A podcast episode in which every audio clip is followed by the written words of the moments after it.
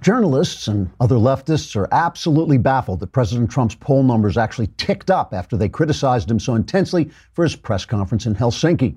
At the New York Times, a former newspaper, editor in chief Blithering Prevarication III told the waiter at his club, quote, I simply can't understand it. We've explained to the idiots in flyover country that we, their betters, disapprove of their choice of president, and yet, for some reason, they continue to cling to their own opinions. It is completely inexplicable and I think I'll have the olives stuffed with blue cheese in my martini today. There's nothing so thrilling as a change of pace, I always say. Unquote.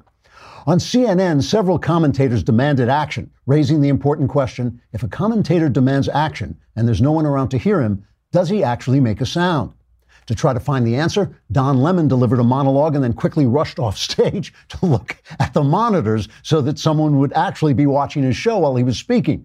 Unfortunately, he wasn't quick enough to catch himself before he left the set, so the experiment didn't work. Senate Minority Leader Chuck Schumer told reporters, quote, "We have tried to stop the government from cutting taxes, we have fought to keep the borders open for illegal immigrants, and we have attempted to block the appointment of any judge who might follow the Constitution, and yet somehow the public won't support us. It's a mystery." Unquote. House Minority Leader Nancy Pelosi also chimed in, saying, quote, "Either the president is a Russian spy or he is being blackmailed or he has stolen my purse, which I'm sure I had here a moment ago, although I may have dropped it when I smacked my head against that brick wall either yesterday or in 1964, whichever comes first. Unquote. Meanwhile, the president, seeing the new poll numbers, bragged that he could shoot a man on Fifth Avenue and still remain popular until Vice President Pence wrestled the pistol out of his hands. Trigger warning, I'm Andrew Klavan, and this is The Andrew Klavan Show. Life is tickety boo. Birds are winging, also singing hunky dunky doo. Ship shape tipsy topsy, the world is zippity zing. It's a wonderful day, hurrah, hooray! It makes me want to sing. Oh, hurrah, hooray!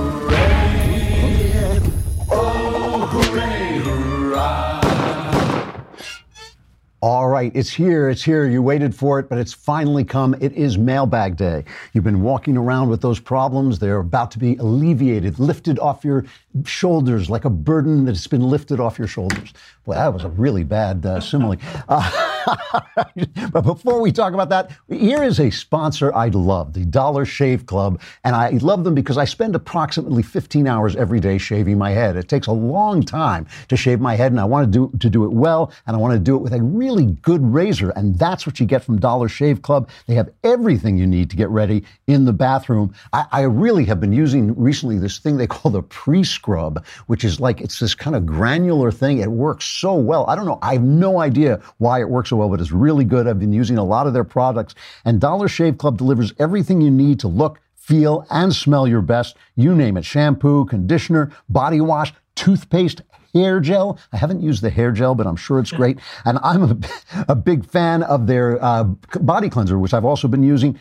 All of Dollar Shave Club's products are made with top shelf ingredients, and here's a great way to try a bunch of Dollar Shave Club's products for just five bucks. You can get their Daily Essentials Starter Set. It comes with body cleanser, one wipe Charlie's, their world famous shave butter, which is terrific, and their best razor, the six blade executive, which is what I usually use. I love that. Keep the blades coming for a few more bucks a month and add in shampoo, toothpaste, anything else you need for the bathroom. Check it all out at dollarshaveclub.com slash Klavan. That's dollarshaveclub.com slash Klavan, which leads to the musical question how do you spell Klavan? It is K L A V A N, no E's. There's no E's for the wicked or in Klavan. All right, you know, there are times, sometimes I'm reading the news, watching TV, and I realize that I see the world like so differently from a lot of people that I start to, I start to question myself. Like, is it me? If everybody else is seeing one thing and I'm seeing something else, you know, maybe, maybe it's me. But I'll tell you the difference. I'll tell you the different the way I look at the news that I think is different from the way most people look at the news. Most people look at the news and they ask what's happening. And that's how they judge the news. Is something bad happening? Is something good happening?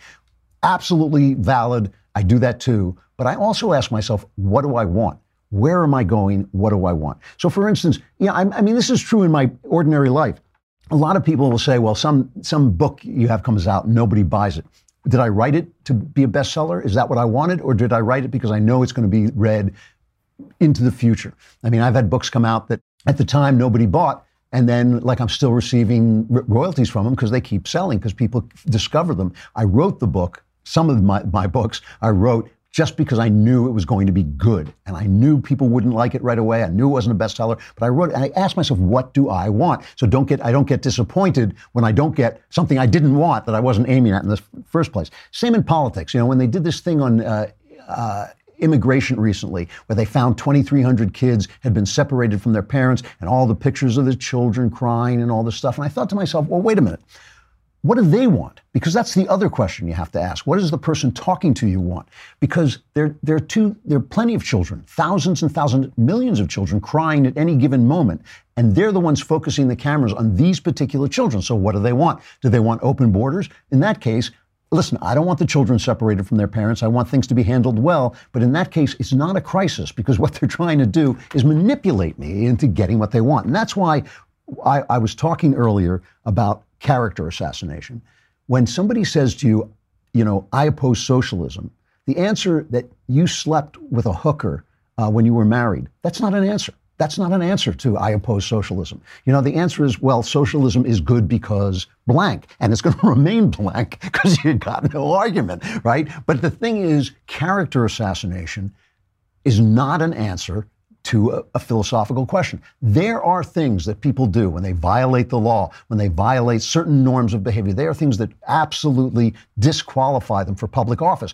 But since we know, as I pointed out earlier this week, since we know from the experience of Teddy Kennedy, not to mention Bill Clinton, but Teddy Kennedy especially, especially, we know they don't care. The left doesn't care about character. We ask ourselves, what do they want and what do I want? Now, here's the thing. I've said this a lot, but it's important. I want freedom. And when I say that, I feel I don't explain that enough. That doesn't mean I can do anything I want. I can, you know, run around punching people in the head or run, live any lifestyle. Freedom is part of a network, a community, a, a political entity that allows me to think and speak and do what I want as long as I don't physically harm somebody else, as long as I'm not immediately harming someone else. I can say anything I want as long as I don't threaten death to someone, and I can I can think anything I want, and I can do almost anything I want, but I have to consider am I harming the structure? Am I harming the structure that preserves my freedom. So if I have a child out of wedlock and I can't pay for that child, somebody's going to have to pay for that child. That means I'm taking away somebody else's money, which means I'm taking somebody else's time, which means I'm owning somebody else's life. I don't want to own somebody else's life because I don't want somebody to own my life. So my freedom depends on your freedom, and that means I have to act responsibly in ways that don't call on you to sacrifice your life to pay for me. That's why all these free things that people are uh, like to talk about. Free college. Free college there is no free college. It just means stealing from somebody else, taking their money, which is their time, which is their life. You haven't got the right to do that. So, in order to be free, I have to act in a certain way. Now, I know the left does not want to be free. They do not want me to be free. They want to be able to tell me what to think, when I can say certain things, what kinds of things I can say, and that's what I want to stop. That's what I'm here to oppose. It's not everybody on the left, obviously. It is the people that we see at the top who really are, want the government to be in charge. And they say it. They say it. When you cut back regulations, they protest. When you say we're going to obey the Constitution, they protest. We know that this is what they want. So that is the argument we're having. We're not having an argument about Donald Trump. I, I do not care. So yesterday, Michael Cohen released a secret tape. He, the lawyer taped his client's conversations. And the, the thing is, the tape is a little bit unclear, but it's essentially saying that Trump slept with this Playboy model, Karen McDougal, and she was going to sell her story to the tabloids, and he wanted to buy the right to the story uh, so that this story wouldn't come out because it was just like two months, I think, before the election. Here's just an excerpt of the tape. You can hear how, uh, you know, it's it's it's non-decisive, but I'll I'll talk about it after you play it. I need to open up a company for the transfer of all of that info regarding our friend David, you know, so that I'm going to do that right away. I've actually come up and I've spoken, and I've spoken to Allen Weisselberg about how to set the whole thing up uh, with so what are we to funding. Uh, yes, um, and it's all the stuff. all the stuff because you know you never know where that company, you No, never know you where never he's know going to he be. gets a truck. Correct. So I'm I'm all over that. And I spoke to Alan about it when it comes time for the financing, which will be Listen, what financing? we'll have to pay you. So Don't pay cash. no, no, no, no, no, no. I got no, no, no. J- Just to underscore the irony here, when, when I say that I know that the left doesn't care about character, the guy defending Michael Cohen is Lanny Davis. Lanny Davis, who defended Clinton during the proceedings about the Monica Lewinsky thing. Now, he doesn't care, but here he is talking his uh, cut number five. Everybody heard just now Donald Trump say the word cash, cash, after Michael Cohen mentioned financing, when Mr. Giuliani and Mr. Trump, through Mr. Giuliani, accused my client, Mr. Cohen, of saying the word cash. And I posted a tweet at the time, and I said, wait for the tapes. Richard Nixon couldn't spin the tape that did him in. And there's no way that Mr. Giuliani, who knows from being U.S. attorney, the only people who use cash are drug dealers and mobsters. Cash is not what you do. And it was Michael Cohen who said, no, no, no, no. And Donald Trump, despite what Rudy Giuliani said publicly, the tape contradicts Mr. Giuliani, and the word cash is heard by everyone. Now, just remember how I started talking about what do I want. That's what I'm looking at this. I'm thinking, what do I want? I want my freedom. So you're telling me that this tape reveals that Donald Trump banged a Playboy model and then paid, wanted to pay to keep her story secret before the election. I mean, call me a feather and blow me away, right? I mean, you are telling me that Donald Trump has a bad character? You're trying to assassinate character, assassinate Donald Trump? You can't assassinate his character. His character sucks. He has a terrible character. I mean, the stuff he said about Ted Cruz during the election, the fact that he fired a guy like Rex Tillerson using a tweet that he used to he used to brag about sleeping with other men's men's wives. You know, you know, by the way, by the way, I don't say this in a judgmental tone. I, you know, I spent the first 20 plus years of my life practically insane. I've done terrible things. I've done things that wake me up at, at night sweating. I'm not judging, passing, I don't pass judgment on anybody about this stuff. But, you know, I tried to become a better man. I, I think I have become a better man. I think I put that old guy away. You know, I put, I think I put him down, basically. I think I killed him. But Donald Trump, Donald Trump has been the same guy all his life all his life. We knew who he was. And the, the wonderful, weird thing about Donald Trump is his crappy character protects my freedom. Why? His crappy character protects my freedom because every time somebody gets up and does something on behalf of freedom, the left assassinates him. They don't care about Bill Clinton. They don't care about Teddy Kennedy. But, but George W. Bush, Dan Rather, sacrificed his career to get a 35 year old plus story about him going AWOL in the National Guard. Like, who cares? That, that's, he sacrificed his career to anything he could do to assassinate that man's character. Mitt Romney, they assassinated his character, but they don't care about Bill Clinton. They don't care about Teddy Kennedy. They don't care about anybody on the left. So when they try to assassinate Trump's character, they can't. He's bulletproof because we already know. We already know what a bad guy he is. His badness, his personal badness, protects my freedom. It is a weird, weird thing. So George Will, who you know, I, I always kind of respected George Will. I've always, you know, Andrew Breitbart used to say about George Will that he was a Republican from the days when Republicans were happy to be in the minority. There was a long, long period of time when Republicans just had a very comfortable, I think it was like 38 you know, Senate senators majority, a minority. They could never get anything done, but they could complain a lot. And the kind of general idea, just the feeling in the air, was that the the Democrats were going to own the Senate forever, and that was the way it was. And that was George Will's Republican Party. Now, now, when Republicans are a living, breathing entity, actually accomplishing things through Donald Trump and his bad character, George Will hates Donald Trump, and he has become a bit, uh, just a tad of a pompous ass. You know, I hate to attack the guy because I actually have respected him in the past, but really it's absurd. But anyway, he's on Lawrence O'Donnell show. But he makes the point that when Lanny Davis compares this nonsense, this little nonsensical story, which is blowing up because it's the summer and they haven't got anything. And they don't want to cover the fact that North Korea is actually disassembling one of its nuclear sites. It's like nice. It's like nice. Now, now, because of Donald Trump, the North Koreans are not going to blow up the Democrats so that the Democrats can complain about Donald Trump's sex life. That's basically where we that's basically the absurdity of summer news, okay? But but even George Will comes out and says, yes, Donald Trump, horrible, horrible fellow, but comparing him to Nixon is absurd. This is cut number two. Well, I'm hearing redundant evidence that Mr. Trump is a seedy man whose incontinent sexual appetites get him into trouble with seedy women. Now, this is not news at this point in, in his presidency. I'm not hearing anything remotely like you refer to earlier tapes, the tape in which Richard Nixon says, well, let's get the CIA to lean on the FBI to cover up a criminal conspiracy. In the one case, Donald Trump was a private citizen when that tape was made. Richard Nixon was president of the United States. I'm also hearing something else on the part of people analyzing this. And that is an attempt to turn all of this into a campaign finance violation. We really do not want Lawrence to go down the road where we say anything that happens that can be helpful to an ongoing political campaign should be monetized and counted as a, as a contribution and therefore contribute to the criminalization of American politics. I think that's a, that's a terrible way to go. There are lots of ways of judging Donald Trump without getting into that swamp.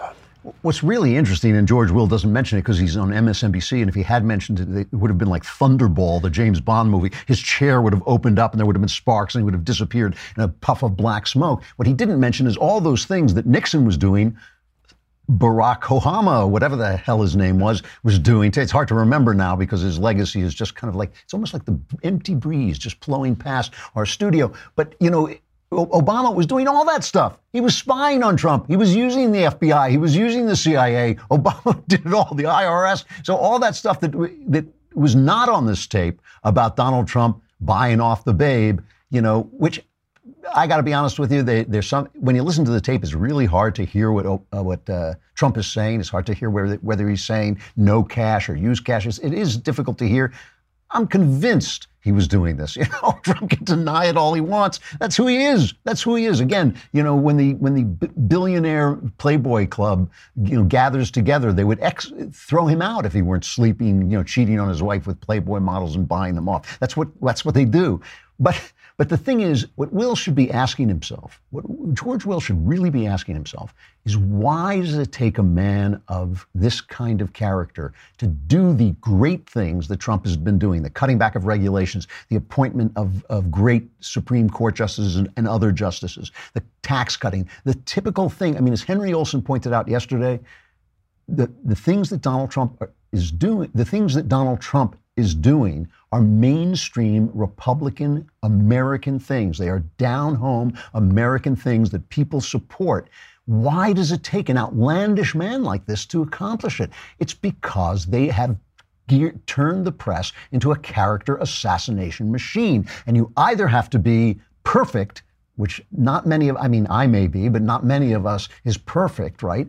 Or you have to be such a bad cat at this point that the stuff just rolls off you because we already know it. That they created this. You know, I I was in the news business in the '80s. I was a news writer for a very big uh, uh, radio station in New York, I was there when this transition happened. It happened in the 80s. First, first earlier on, there started to be this move to make news, which used to be a loss leader. You know, you put on the news and it was a public service that you did because you were an FCC controlled entity. So you had the news and it was just a public service. It wasn't supposed to make money. But over time, they started as, as media branched out, they started saying, well, how do we make money? And local newsmen started to become uh, handsome. They started to become funny. They started to joke with each other uh, uh during the news. And this was written about a lot. People were writing about, you know, why are they joking? Is this going to uh, pollute the news? Finally, in the 80s, what they did is they started to gut news departments. And I was there. I saw this happen. They cut out the reporters because reporters are expensive. They go off and do stuff,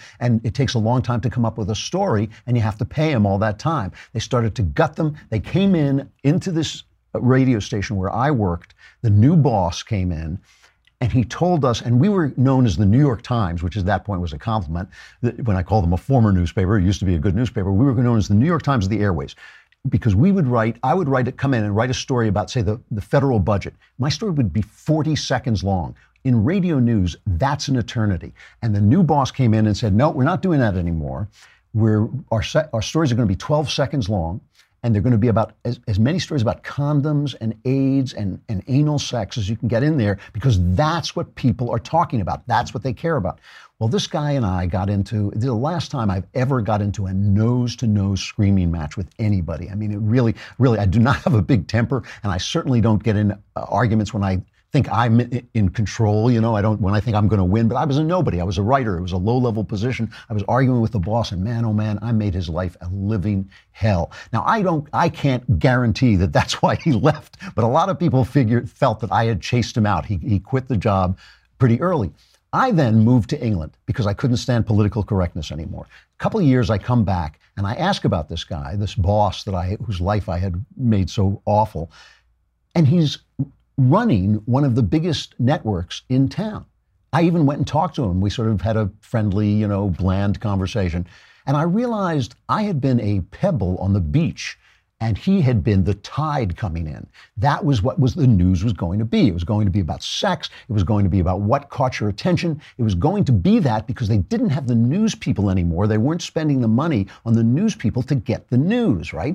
And so they were making money by the more audience we get, because we're talking about AIDS and we're talking about condoms and we're talking about sexual acts that had never been spoken about before, and our stories go by in 12 seconds so we're not reporting on the budget. Nobody cares about the budget. Nobody cares what's in the federal budget.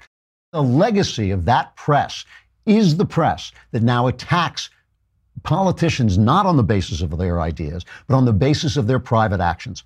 And it's an all leftist press, which wasn't always true. The press used to be a working class guy's way up. If you were a working class guy, but you were smart and you could write, you might become a reporter. And the only thing you cared about was bringing down the powerful, left or right. You didn't care. But once it became a profession, once you went to journalism school, once you went to Columbia Journalism School, then the elite were reporting on the elite and they wanted to get what they wanted to get. The press has become corrupt. It happened since the 80s. I was there. I saw it happen and it needs to reform itself. It can't be done by government because of the First Amendment. It shouldn't be done by government. But that's what we're seeing. So Donald Trump is a creation of the press. Donald Trump is not the enemy of the press. They, you know, I always compare him to Godzilla. They set off the nuclear blast that created the monster that they are now trying to shoot at with their little puny rifles, and they can't touch him. His bad character protects my freedom. My freedom is what I want. I don't care if he paid off a Playboy model. I just don't. All right. But I do care about this trade thing. I have to talk about this a little bit. I've stayed away from this, and the reason I stay away from it is because I know that Donald Trump is a negotiator, and that means he's in motion. He's trying to get somewhere. The place that he is at is not the place that he perceives himself going. It's not a matter of playing 3D chess. This is basic. I've been in negotiations. We've probably all been in negotiations. That's the way it works. I say something, but it's not exactly what I want. It's a place that I'm willing to negotiate from. So Trump has uh, levied tar- tariffs on China, and China has responded on levying tariffs on our agricultural products like soybeans. So now Trump has responded to that by giving uh, $12 billion to people in agriculture, supporting basically supporting their industry with government charity. So it, this is this is the way socialism works. Basically, you know, you support industries because they're not be, becoming profitable, and everybody's yelling at him you know, and, and what he is saying is he's saying, give me time because I need time to negotiate with the Chinese. Here's a cut of him explaining this to the audience. Cut number one. And my administration also understands that we cannot be a safe country if we are not a prosperous country. We have to think of ourselves. You have to see these trade deals I'm working on, they're a disaster. We're losing hundreds of billions of dollars with individual countries a year. And they're sticking. You got to stick it out. You got to just, we got to fight it. Nobody else fought it. I went to some of the countries. I said, How did it get so imbalanced? They said, Nobody ever called. They said, Nobody ever called. They do whatever they wanted, and we just put up with it. Not any longer, folks. Not any longer. Making tremendous progress. They're all coming. They don't want to have those tariffs put on them. They're all coming to see us. And the farmers will be the biggest beneficiary. Watch. We're opening up markets. You watch what's going to happen. Just be a little patient. See, here's what I don't know. He also sent out a tweet, one of my favorite Trump tweets ever. Tariffs are the greatest. Either a country which has treated the United States unfairly on trade negotiates a fair deal or it gets hit with tariffs. It's as simple as that, and everybody's talking. Remember, we are the piggy bank that's being robbed. All will be great. I love that. That's the part I love. All will be great.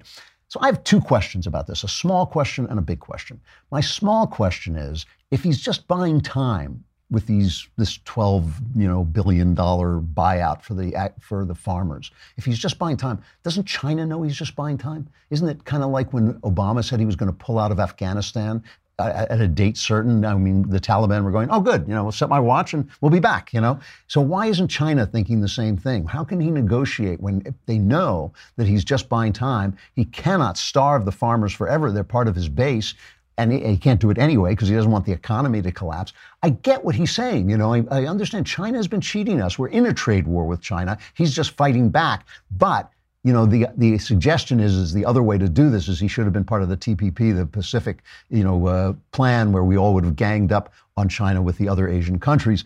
Look, I'm willing to give him a chance, but that's my first question. If he's just buying time, doesn't China know he's just buying time, and won't they just wait him out? But my bigger question is this, and it doesn't actually have to do with Trump. Why is Trump levying taxes? Why is the president levying taxes? The Constitution says Congress is supposed to do it. But like everything else, they have ceded their authority on this. And this is where my freedom comes in. If we're not obeying the Constitution, a, a document that I know, a structure that I know will protect my freedom, why not? Why isn't Congress passing immigration law? Why isn't Congress upholding its constitutional duty to pass tariffs? Why are they complaining about Trump instead of saying, hey, this is on us. We, we get to do this. Trump says it's national security to let lower tariffs. Ah, give me a break. Give me a break. You know, you can say it's national security to do anything. Why has Congress gotten rid of its responsibility?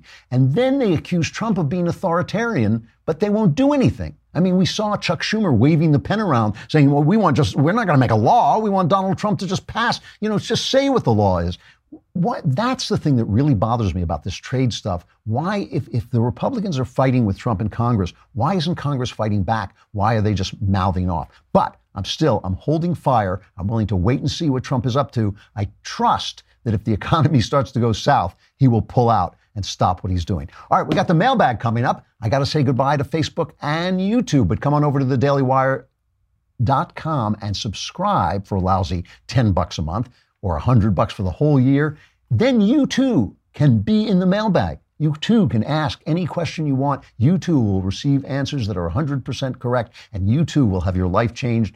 You too, for the better. I have no idea. Come on over to thedailywire.com.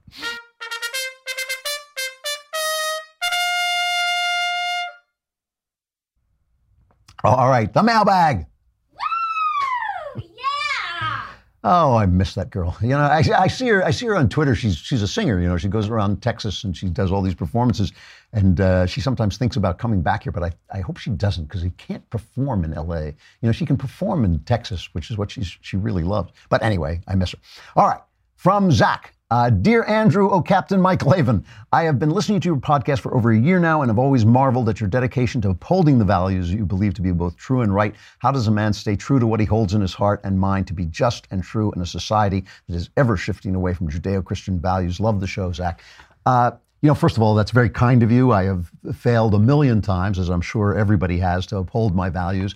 And I, as I say, I spent the early part of my life a really twisted guy, and I worked very hard to become a better guy. I will say this I, I, I, do, on my own behalf, I do look back in my life and I see that I could have had a lot of things that I don't have because I chose the path of being what I am.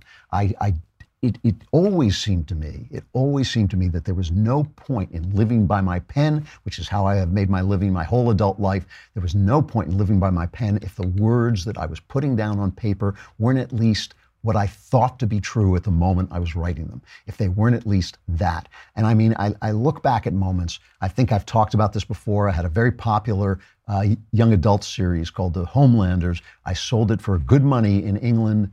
and they wanted to remove all the biblical references in it because they hate God and they hate the Bible and at the bookstore. And they said the bookstores, the big bookstores, won't handle it. I refused. I refused five times to do it, and it cost me a lot. They they killed the book basically in England, uh, where I'd had this great contract, and it was it was terrible. You know, it was a terrible thing. So you ask the question, and the the the answer is you pay the price. That's the, that's the answer. You pay the price. I, you know, I knew when I made that decision it was going to cost me, and I've never regretted it. But I paid a price, and I pay, I paid a lot of price. I mean, I don't work very much in Hollywood anymore. Though I still get some opportunities because of being a bit because of what I'm doing right now, because of what I'm saying right now. When they Google me, this is the first thing that comes up. And they read my books, they love my books, they read my scripts and my writing samples.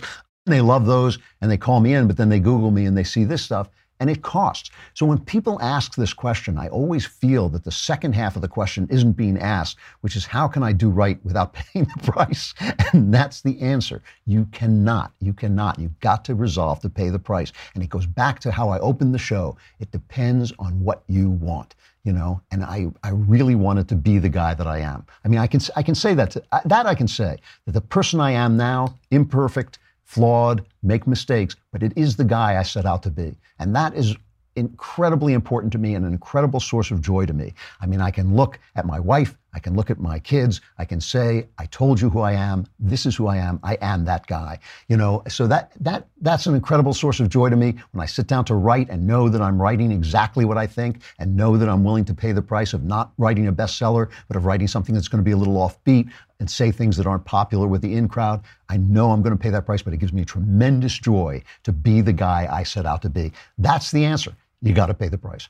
All right. Um, and again, I'm not touting my honesty over anybody else's. I'm just saying that I, I set out with those goals and I have, and I can point to places where I've paid the price for them. All right, from Adam. Dear Andrew, I've been married for only two months, although my wife and I have been together for over four years. Since moving to San Francisco, she's been turning into a feminazi and just told me she wants to have sex with other men as well as she thinks she can't stay married to me.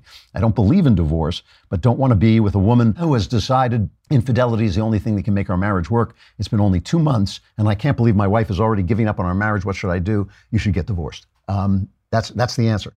You say you don't believe. I tell you, my son, believe. Even Jesus, even Jesus, who was no friend to divorce, and even I, who am no friend to divorce, believe that adultery is a a cause for divorce. If she wants to, uh, you've been married for, for two months. You have no kids, I assume. There's no reason to stay with this woman. Dump her.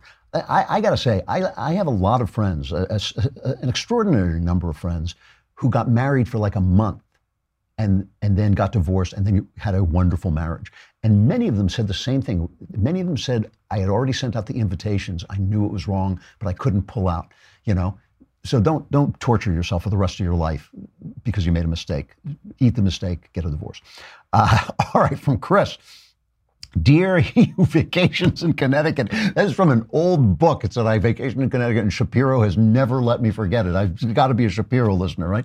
How long does it take to come up with your opening monologues? They're always hilarious. Do you write them alone, or like they do in Hollywood, a bunch of funny Ben Shapiro types? I write them by myself.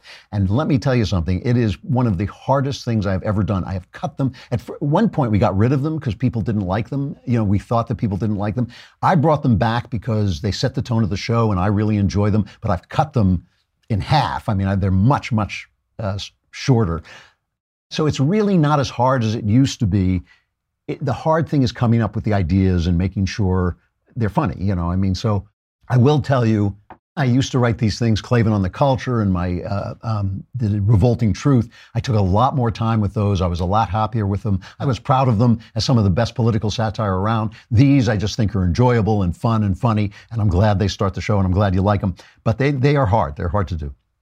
Uh, from Spencer, hail Klavan, God King of the Hairless. Three questions for you because I'm trying to get my money's worth for my subscription. How do you take your coffee black?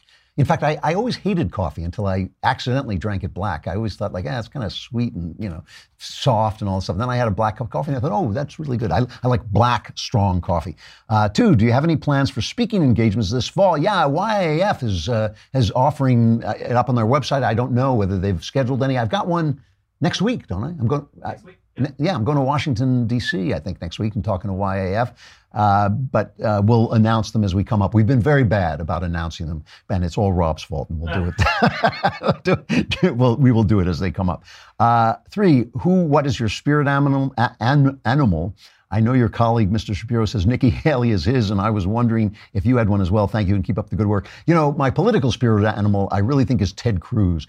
Uh, Not because I always agree with Cruz, I don't always agree with him, but he is a staunch conservative and honest guy, and I really like the fact that Donald Trump treated him like garbage. He treated him during the campaign. He said terrible things about his wife. He said terrible things about his father, and and Cruz fought him and fought him down to the wire.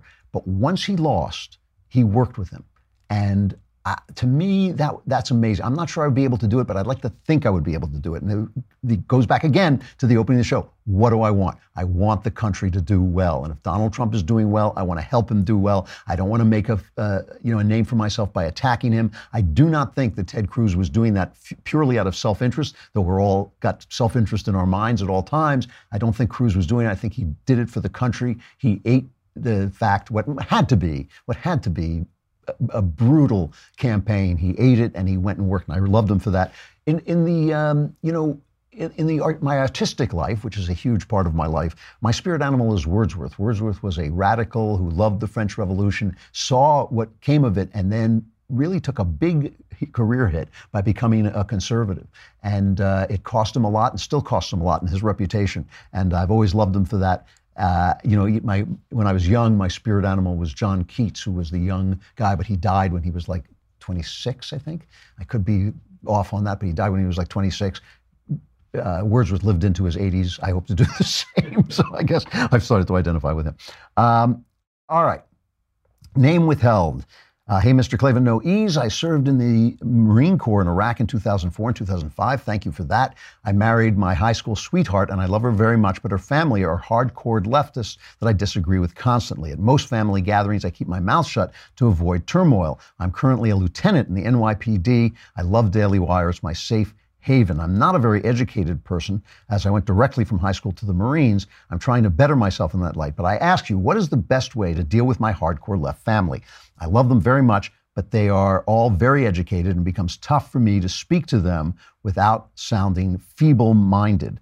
Um, he says, please do not use my name as the NYPD will crucify me just for being associated with a conservative outlet. Wow, I didn't know that about the NYPD. Here's the thing family trumps politics.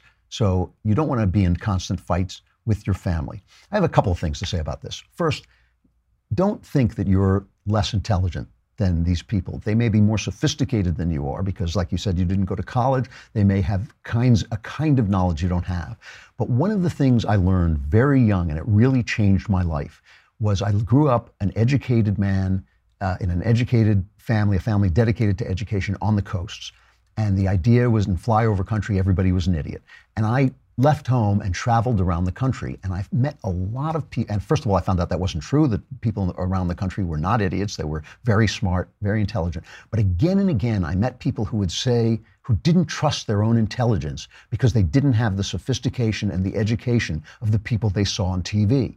And they thought, well, if this guy's saying it, there must be something wrong with me because I didn't go to college do not feel that way. You are going to college does not make you smart, and you know it's it's a wonderful thing to live a life of a mind, but it doesn't make you smart and it doesn't make you right. And I think that you uh, in the Marines in Iraq and as an NYPD guy, you have seen a lot of things that they haven't seen, and you know a lot of things that they don't know, and you are just as intelligent. You should have confidence in your own ability to think things through and to be realistic. That said, you don't want to start political fights with your family every time you see them. And when you do start them, when they are in a political fight, you want to do them in a certain way. So here's my advice listen quietly when they're ranting because leftists think that eh, there's absolutely nothing wrong with them ranting, but then if you answer them, they think you've committed a crime. Listen to them with a superior smirk on your face. Just that's that's all. Don't say a word. Just listen and just have a superior smirk on your face and wait for them to come to you and say, "What? Why are you smirking like that?" And then say, "Well, you ask you're asking me the question, do you want the answer?" And when they say yes, then you answer them. But don't answer them about people. Don't talk about Donald Trump. Don't talk about Barack Obama. Just talk about principle. Just talk about why the things they're talking about won't work and why they're wrong. and, and that's it. And don't get, and, and if things get heated, bail, bail. You're not there to convince them. You're just there you're just there to stand your ground, right? You're there. You have a right to believe what you believe. But if you can guide the conversation away from that and have friendly relations with your relations, have friendly relations with your relations. It's much more important than arguing politics. I hope that did I answer the question? I think that did. Yeah. Uh, from Jamie, oh grand poobah of the multiverse. I'm a conservative. That actually is my title. It's, it's, it's, I'm a conservative pursuing a PhD in philosophy uh, with the eventual goal of going into academia. Uh, from what I can tell, part of the difficulty in hiring conservatives in academic fields like philosophy, English, and music is that, in my experience, most conservatives simply don't value the humanities. When I tell conservatives that I'm pursuing a PhD to go into academia, I usually get a bunch of befuddled looks as if they could never fathom doing such a thing. Why do you think that conservatives, by and large, don't seem to value the humanities? And how do you think we could foster a conservative culture in which these important subjects are held in higher esteem than they currently are? Man, oh man, if I could offer answer that, I would be a happier man. I got to tell you, you know, eh, first of all, there are parts of the humanities that conservatives go into, uh, the classics especially.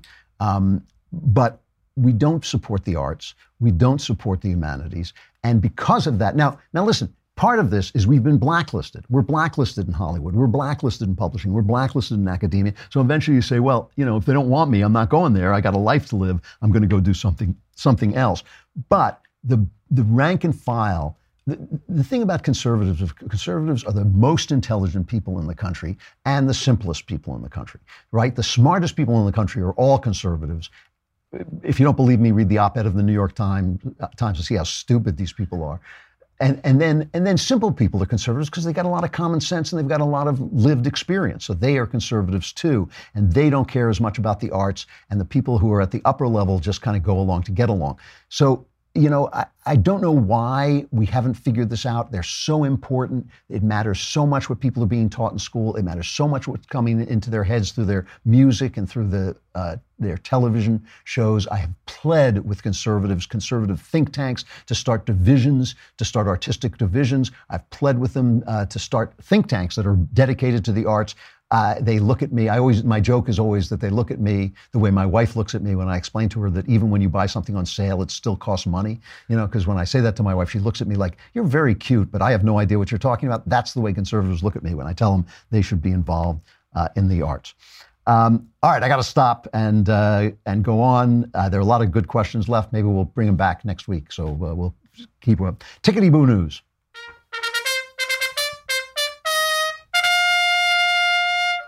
So Allie Stuckey did this very funny satire, splicing up an interview that she, a pretend interview that she was doing with an interview that Margaret Hoover did with Alexandria Ocasio Cortez, the dolt who is the uh, socialist running in Queens, New York for, for Congress. And she put out here's just a little bit of it. Socialism, into your own words, unprecedented concentration of wealth at the very top, tippy top of the 1% wow, I'm I'm kind of surprised to hear you admit that. It it sounds like what's going on in socialist Venezuela. Mm-hmm. What do you think about what's going on in Venezuela? Just an, an increasing crisis of humanitarian condition. And to mm-hmm. me, it would just be completely unacceptable if that happened on our shores. Well, couldn't that happen here if if we adopted socialism? It's hard to say what direction that that takes. I am not the expert on geopolitics. I saw this. I saw this early in the day on Twitter and cracked up. I just thought it was really funny. I'd seen the interview, so I knew it was satire, but it seemed very obviously satire. It's cut the way it's cut. It's very lumpy and all this stuff. And Allie was clearly not trying to fool anybody. The left goes nuts, right? Oh my God! And and she went nuts. Cortez went nuts, uh, nuts, saying, you know, oh, they're so afraid of me. They have to put out fake news videos. I mean, this is how but you know, I'm not going to say they're dumb because they do this all the time. This is an old leftist trick: is take conservative jokes and take them seriously. So if I make a race joke or if I make a sex joke, it's oh Klavan thinks you know I, I have made these jokes about women not having the capacity for reason. Oh Klavan thinks women don't have the capacity for reason. You know they do that all the time. They take your satire, they take your jokes, and they take it seriously. The thing is, you don't have to satirize this woman because she is a walking satire. See, this is the, the other part of the, the joke. She's the one who said that there's low unemployment because everyone has two jobs, right? Which, if you just think about it, just give your mind a minute to go through that mathematically, right? If there's low unemployment, if everybody has one job, there's low unemployment. If they have two jobs, the unemployment is exactly the same. It has nothing to do. With it. So the woman's adult. She is adult. So it doesn't really. You don't really have to sat- satirize her. What I loved is after she said this, um, uh, Elizabeth Warren came out and she thought she's she didn't like losing her socialist thunder so she comes out and she doubles down on what she said here's elizabeth warren on low unemployment and the trump prosperity. prosperities cut eight there was a time when Wall Street numbers reflected that the economy overall was doing well, but not so much when not many people own shares of stock and when corporations are doing well, they no longer share with their employees. There was a time when saying, hey, the unemployment rate has gone down. Uh, that's a great thing. But you know, when people are working at minimum wage jobs that won't support them, or they're working two, three, or four jobs to try to pay the rent and keep food on the table, then simply saying the unemployment figures have gone down just doesn't get you there. The way I see this, is the lived experiences uh-huh. of most hardworking Americans across this country are not improving. you know, that's this is amazing. I, I got to tell you, this is why I call this tickety boo news. First of all, almost everybody has. A lot of people have stock because you have it in your retirement funds and things like that. The Bureau of Labor Statistics, this was in the Wall Street Journal today from Andy Puzder, who is a restaurateur, Bureau of Labor Statistics data show only a small minority of Americans work multiple jobs. That percentage has been around 5% of working Americans since 2010, though it was higher before then. Last month, 7.6 million or 4.9% of the 155.5 million working Americans had multiple jobs. Are people working 60, 70, 80 hours a week, as Elizabeth Warren says? Rarely. But for a brief dip during the recession, private sector employees have worked an average of 34.2 to 34.6 hours a week right? Since they began tracking the data in, in 2006. The man, I work like twice that. I, I work like 60 hours a week. BLS considers 35 hours a week full time, so working 70 to 80 hours would be equivalent to two full time jobs. Only 360,000 people work two full work two full time jobs in June. 0.2 percent of the workforce. Ms. Warren also claims people are working minimum wage jobs that won't support them. No doubt some people work minimum wage jobs, particularly younger employees getting their first work experience. That they have access to such jobs is a positive rather than a negative, but the fixation on minimum wage jobs is increasingly disconnected from reality. On a year over year basis, wages for all employees increased 2.7% in June. That's good, not great number, but individuals working production and non supervisory jobs in the retail and hospitality and leisure sectors did much better. In June, wages increased 3.8% year over year for retail sector employees. And the thing is, as the job market gets tighter and tighter as you know there's less and less unemployment wages will go up they're always a lagging indicator they always come last so the news the economic news is great these women do not know what they're talking about it's because women have no capacity for reason I'm joking. but I will continue to be joking here tomorrow, where I will be, and I hope you will be. I'm Andrew Klavan. This is The Andrew Klavan Show.